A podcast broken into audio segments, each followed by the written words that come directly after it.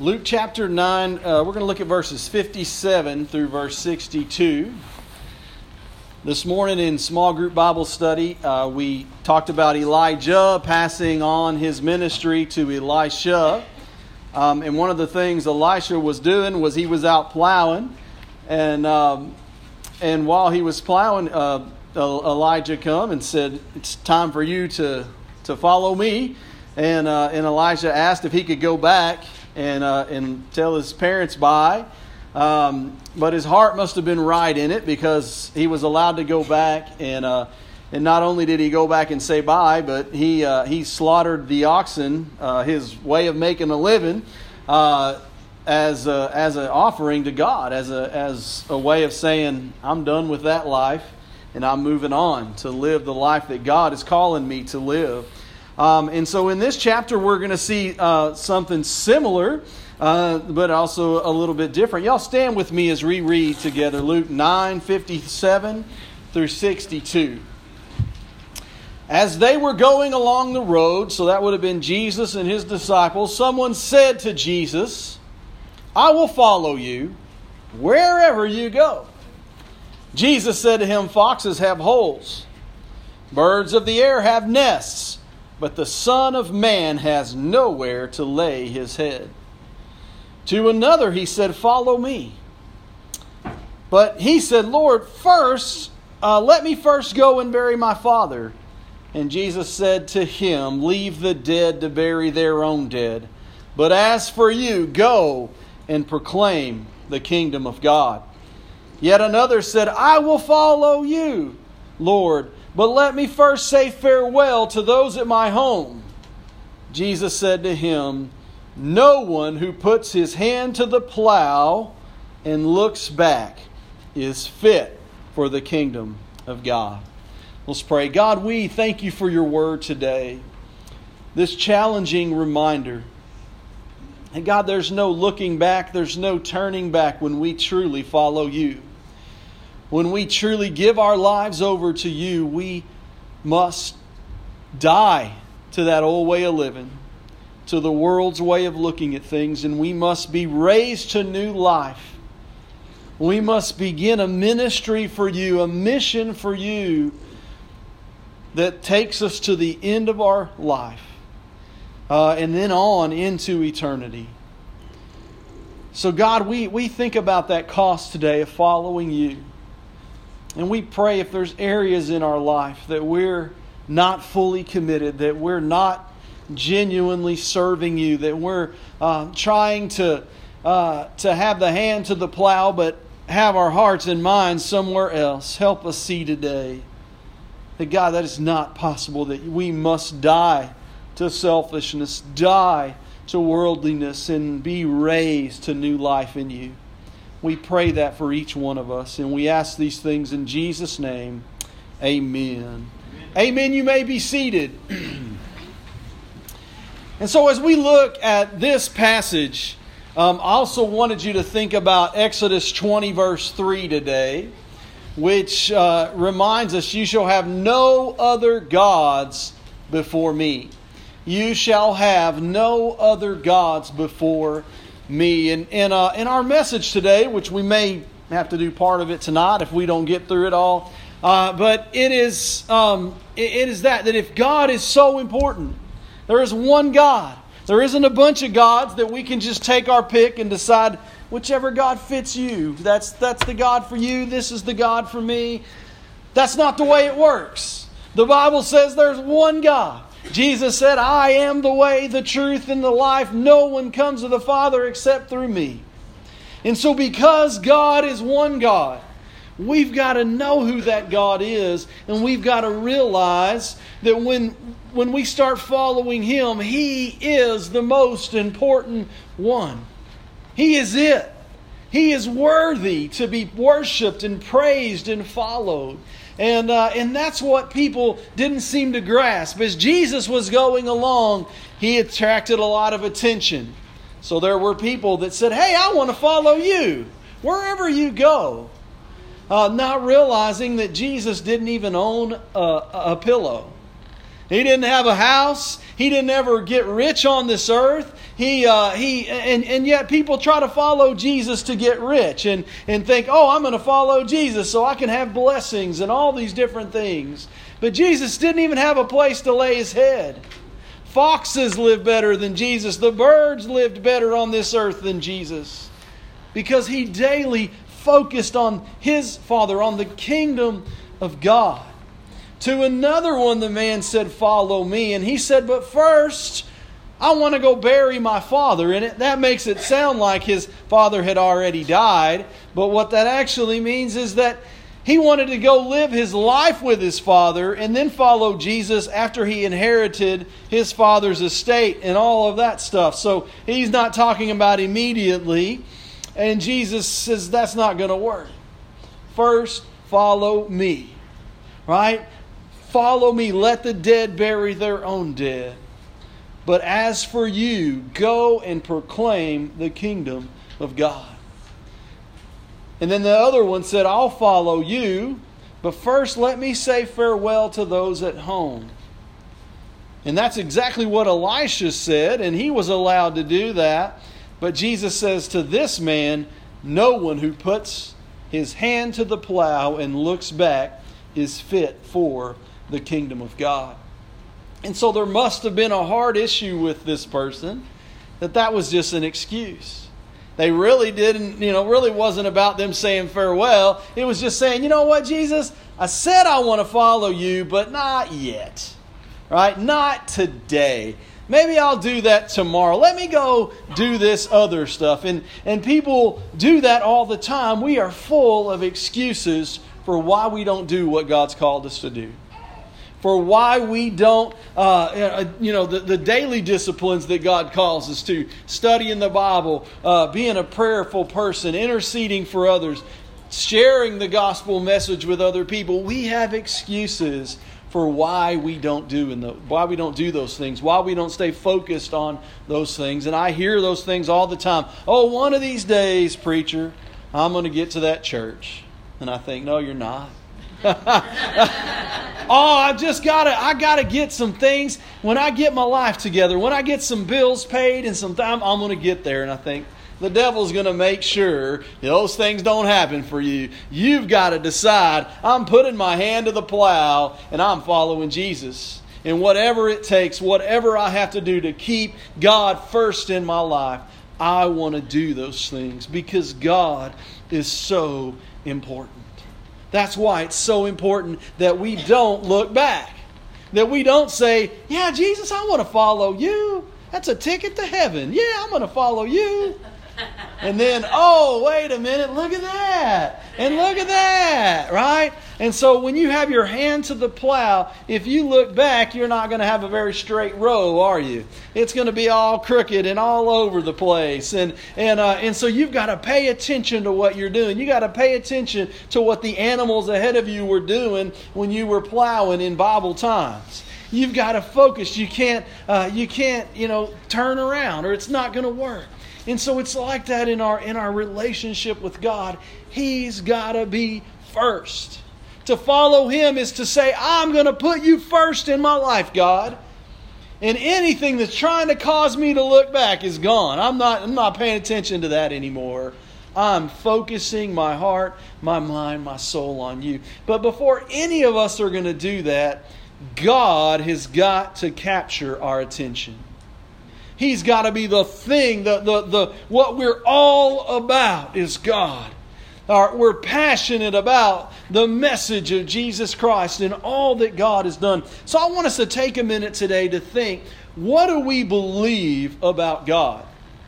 As, as a Baptist church, what do we believe about God? As followers of Jesus Christ, what do we believe about God? What does the Bible teach us about God? And so, our first page of the sermon notes gives us that. What do we believe about God? And this comes from the Baptist Faith and Message, Article 2 in the Baptist Faith and Message. So, what we believe is there's one and only one living and true God. So, a great message, a great passage to, to memorize Exodus 23. You shall have no other gods before me. Uh, so, there is one and only one living and true God. That's not a popular message today. Right? That's not a popular message today, and yet it's the truth today. There is only one God. There is only one God, and Jesus Christ has shown us that in how he lived. But we also believe about God that he is an intelligent, spiritual, and personal being. So God is an intelligent God. The Bible clearly teaches that, and that is also obvious in everything around us, in the bodies that we live in. That, uh, that God designed this, this world in a very intelligent way, beyond anything that we can imagine. He's also a spiritual God. And we learn that in the scriptures. He is a personal being, which is something that sets uh, Christianity apart, is that God personally cares about people. Uh, he is a personal being, a, a, God that, that, that we can talk to, a, a God that understands what we're going through. He is a personal being. He is the creator, He is the redeemer, He is the preserver and ruler of the universe. It's important what you believe about God, what you think about God. So I encourage you to really think about this. Do you believe this about God? Uh, is God, is, is, that, is He someone in your life? Or is it just something out there that, that's a possibility? Or is He everything to you? This is what we believe about this amazing God that we find in the Bible. The next thing is that God is infinite in holiness in all other perfections. So God is completely perfect in any way that you could think about God. There is no darkness in God. He is completely holy and righteous and set apart and perfect. And we need to know that and we need to remember that. The Greeks believed in a God that, that had sin, that, that would get upset and would do horrible things and all this stuff. There's all kinds of beliefs about God. That he, that he has, uh, you know, darkness and sin in him, uh, and that he punishes people just because he wants to in unrighteous ways. Uh, but God that we find in the Scripture um, is a God that punishes people, but in righteousness, in love, in holiness, in perfection. God is, He is all those things, and He never runs out of those things. That is all that He is. We believe that God is all powerful and all knowing. And His perfect knowledge extends to all things, past, present, and future including the future decisions of his free creatures. And so we believe that God turns all things to good for those that love him and are called according to his purpose. And we see that there. He's able to do that because he is all powerful, because he is all knowing. He is perfect. His perfect knowledge extends to everything, and even to the decisions that we make. We freely make them, and yet God can overrule. All right, God is uh, his, his plans will go forward. Um, and so, do we believe this about God? Have we thought this deeply about God? Or do we just take that idea, oh, yeah, there's some kind of God somewhere floating around, and I hope He loves me? Or do I decide, I want to know this God? I want to know what all this means and cherish this God that is all powerful and all knowing because that brings truth into my life when I don't have any power. When I know I don't know anything, when I don't know what's going on, there's the, God knows it. And He has a perfect knowledge. When we believe these things about God uh, and we receive this God as our Savior and Lord, this, the, the, the article goes on to say, To him we owe the highest love. To this God we owe the highest love. To this God we uh, should revere him, we should respect and honor him. We owe him the highest love, reverence, and obedience. The eternal triune God reveals himself to us as Father. You see that in the Bible? As Son, as Holy Spirit, with distinct personal attributes, but without division of nature, essence, or being. So, this is who God is. This is how He's revealed to us. He is one God with three distinct personalities Father, Son, and Holy Spirit. And we owe God our love and our respect and our obedience. Do you believe that today?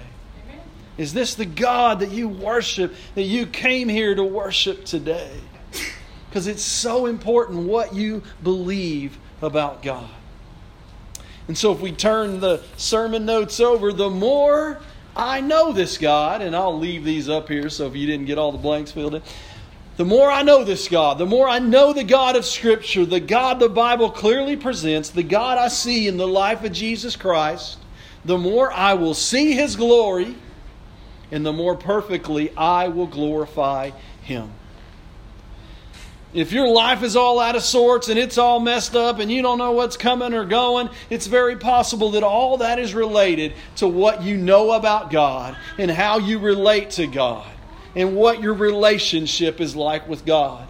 But the more that you know God and the more that you see the glory of God in the Bible and in His Son Jesus Christ, the more you're going to glorify God with the way you live. When we surrender to God. And that's what God calls us to, right? To surrender to Him. Just like Elisha did, he was called, he had all these oxen he was plowing with, and he was called to serve God, and he gave it all up. And he sacrificed those animals that had, were his living and his livelihood, and he told his parents goodbye, and he followed the Lord. That's surrender to God. When you do that, when a person surrenders to God and allows God to take possession of their life, they also take possession of God. That's an awesome truth. He becomes our God. We become His child. He becomes yours. You become His. And that's what these people didn't really want. They kind of wanted to follow Jesus, but they didn't really want to surrender their life to Jesus. They all had excuses for why they didn't want to go right then. They weren't really truly ready for God to take possession of their life and for them to become His and take possession of Him. He becomes your God. You become not just somebody, but His child. And when you become somebody's child, that's an amazing, awesome thing. That's a wonderful thing to become a part of the family of God. But as a child of God, we always need more. You notice that? Children always need more. Right? Any of you parents should say amen to that. They're always needing, if you hear, if everything's quiet, something's wrong. Right? Everyone always needs more. And as children of God, we must never stop plowing for more in our relationship with our God. There's always more work for the farmer to do. There's always more things uh, to do for us as we grow in our relationship with God, as we learn who God is. Our God who is intelligent. And a lot of people don't believe that. They think they've got God fooled. They think they can pay God off. They think they've somehow going to trick God. God's all intelligent. God knows what He's doing. You're not going to fool God. He is a spiritual God, He is everywhere present. He is a personal God. And when you, as a person, truly taste and experience the goodness of God, you're going to want more. Amen. Amen. You're going to want more. You're going to go back for more and more of this amazing, wonderful, awesome God. Psalm 34 8. Taste and see that the Lord is good. Taste and see that the Lord is good. Psalm 34 8. Think about that. God is our creator, He is our redeemer. God is the only one who is able to be the preserver and ruler of the universe. And you and I owe God the highest love, the deepest respect, and our complete obedience. And that's something that's so vital for us to see. Because we think God owes us. I'm here, God owes me. But that's not the truth at all. I owe God my highest love, my deepest respect and reverence. I owe God obedience. I should want to live for Him every single day and strive. And when I fall short, it's going to hurt because I want to, I want to obey Him. I want to follow Him. And so I want to challenge you today to think about where you're at in your life and what you think about God and what you believe about God. Are you one of these people who's like, yeah, I want to follow Jesus, but not yet, not today. Oh, he doesn't have a pillow? Never mind. I don't think I'm going to follow him if he doesn't have a pillow. There's no comfort. There's no comfort in following Jesus. Forget it. He's not going to fill my bank account. Forget it. But Jesus was never about earthly gain, he was always about a heavenly kingdom. Uh, and so there's all kinds of excuses. Maybe they're family excuses. Oh, well, you know, family first. Jesus better be first. Yes, family is important. No one would deny that, but Jesus better come before your family. God better come before your family. You better learn who God's calling you to be, and then you'll see how to truly love your family. Right? And, and it's got to be first. Jesus has got to be first. Uh, whatever your excuse is, are you one of those people? And that's kind of what American Christianity's turned to.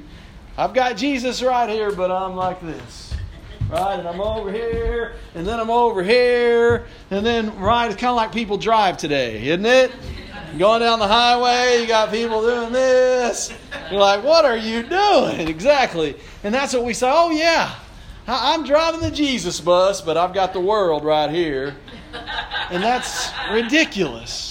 That's what we look like today when we say, I'm a Christian, but I don't really put God first. I mean, I, I just, I, you know, is that where we're at? Look at who this God is. Look at what we believe about who God is. And when we've truly tasted and seen how good the Lord is, we want more. So I want to challenge you today. Are you sunk in the mire of complacency? I just, I'm just happy. I'm just where I am in my relationship with God and uh, I've got Jesus in the passenger seat, and I'm cool. I don't need anything more. Or am I saying, God, I, I want to know more? I'm not complacent. I, I'm ready. I'm so thankful for all you've given me and all you've shown me, but show me more, God. Show me more, more, please. Are you stuck in the apathy, right? Are you stuck in apathy uh, that you just, I just don't care, whatever, you know, whatever's going on? Are you saturated by the stimulus of this world? Is that where we're at today? We're sunk, we're stuck, we're so saturated with the world's stuff. We don't, you can tell me all you want to tell me about this God. I'm like, okay, whatever. There's only one God. And we better make sure we're not worshiping some false God or no God. It's all equally bad. There's only one way to be saved, and that is to turn to Jesus Christ, to surrender our hearts and our minds, and not just say, I want to follow you, but truly follow Him.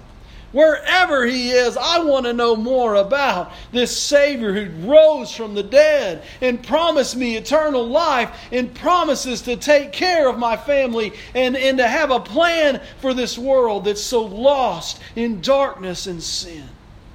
Stop looking back and start seeking God for more. I don't know what it is that Satan's using to distract you or to saturate you or to keep you stuck or to sink your ship, but I know he's using all sorts of things, anything he can. And stop looking to it. Stop being distracted by it and start seeking God for more. He is so worthy. He is so worthy of more. And I want to challenge you today where are you at? What do you believe about God? Examine your heart today, examine your life today. These bracelets also have some little symbols on them, and some of those symbols are that one of the colors, the last color, is green. We got to grow. If we say, I follow Christ, and I'm saved and I believe in this Bible and I believe in God, then I better be growing in Him. And so I better love God with all my heart and soul and mind and strength and love my neighbor as myself. One of the ways I love God is to study the Scripture. So there's a Bible in that image there. To be someone that's studying the Scripture. Find a plan that works for you to where you're daily putting God's truth into your life. There's a person praying. Be someone that prays continually. Pray. Be someone that is follows Jesus in baptism. There's a drop of water to remember how important that step in our faith is to be baptized. And then be someone that fellowships with other believers. That you don't just come to church and leave, but that you connect with believers that invest in you and you invest in them and you help each other to keep God first in your lives and then there's a world with a cross on it. You're someone that's out there sharing the message of Jesus Christ. So, as we close for this time of invitation, I just want to challenge you. The Bible says to examine your heart. Where are you at in your relationship with this almighty, awesome, all powerful God that we're talking about today? Are you at a place where you're like, God, please give me more? I want to grow closer. I want to know you more today. I want to know you better today than I knew you yesterday. Or are you one of these people that's like, hey, world, give me more? I want more worldliness. I want more from the world. Or am I someone that's seeking God for more? It'll show us a lot, it'll reveal to us a lot. And if God's moving in your life today, a burden has come on your heart that you need to be saved from your sin, you need to turn to Jesus Christ, or you're a believer that's been distracted and you want prayer today, that's what this invitation time is about. It's a time to say, God, I want more. Help me with more. The altar, if you want to come kneel at the altar and pray as we sing this final song, or if you want to ask Jesus Christ to be your Savior and Lord, come forward today and let's together pray for more in our knowledge, in our understanding, and in our relationship with God. Let's pray together. God, as we thank you again for your word. And God, we just ask that you would help us to stop looking back, to stop whatever it is, and to start looking to you, to keep our hand to the plow, to keep you first, Jesus as our Lord and our Savior. God, crush whatever excuses we're using. Pick us up out of that muck of, of apathy. God, help us to, to get rid of all the worldly saturations in our life. And deliver us, Lord, that we might serve you and see how wonderful and awesome you truly are. Change our hearts, God, so that we want more of you. In Jesus' name we pray. Amen. Let's stand together as we close.